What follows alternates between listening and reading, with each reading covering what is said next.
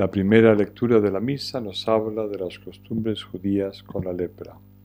Siendo una enfermedad contagiosa, la ley declaraba a los leprosos impuros y tenían que abandonar la sociedad. Los leprosos vivían juntos y debían anunciar su presencia tocando una campana o gritando que estaban manchados. La lepra era juzgada como un castigo de Dios. Su curación era considerada como una de las bendiciones que traería el Mesías. Más que el dolor físico, lo más duro de la enfermedad era la ausencia de amigos y familiares. Es más fácil sufrir cuando tienes gente cerca de ti. Cuando se curaban, debían presentarse a los sacerdotes para certificar su recuperación. El coronavirus nos, nos, recuerda la lepra. Fue una pena ver tanta gente mayor morir sola. Todos nosotros tenemos la lepra, somos pecadores. La lepra es una enfermedad horrible que se va comiendo el cuerpo poco a poco. Lo mismo pasa con el alma en pecado, aunque con consecuencias más profundas.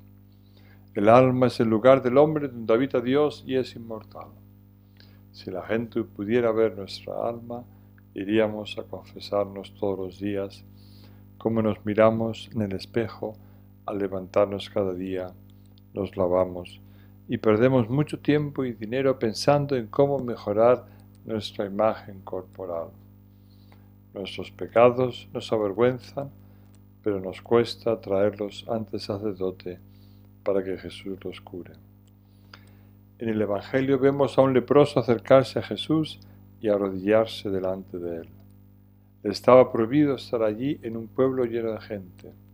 Reconoció quién era Jesús y se acercó a él aunque iba contra la ley. Tenía un deseo tan profundo de curarse que pasó por alto las costumbres sociales. También nosotros debemos mostrar esa determinación. Nada nos debería parar para limpiar nuestras almas. El demonio, la gente y nuestra vergüenza intentarán pararnos en nuestro deseo de purificarnos. El leproso le dijo a Jesús, si quieres, puedes limpiarme. Qué bien pedido. Con esas palabras el leproso se ganó a Jesús. Tenemos que aprender de él cómo mover el corazón de Cristo. Cuanto mejor conozcamos al Maestro, mejor sabremos conseguir lo que necesitamos. Cada persona tiene un agujero para meter la llave y abrir la cerradura de su corazón. Aprendemos esas lecciones en nuestra oración cuando nos encontramos cara a cara con Él. Jesús, compadecido, extendió la mano, le tocó y le dijo, quiero, queda limpio. Jesús hizo lo que estaba prohibido, tocar la lepra.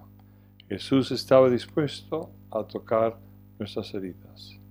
A nosotros nos avergüenzan, pero debemos dejar a Jesús que nos las cure con la ternura de una madre. San Francisco de Asís no podía aguantar a los leprosos. En una ocasión, se le acercó un leproso mendigando una limosna, extendiendo lo que le quedaba de la mano. Francisco iba a dejar caer una moneda en su mano con cara de asco, pero se controló, le cogió la mano y la besó. El leproso desapareció, era Jesús. Cuando Jesús curó, al leproso, fue una curación instantánea. Otros milagros fueron graduales. Aquí su piel, sus miembros, su cara crecieron inmediatamente. Debió ser una asombrosa escena mágica. El leproso recuperó sus bonitos ojos azules.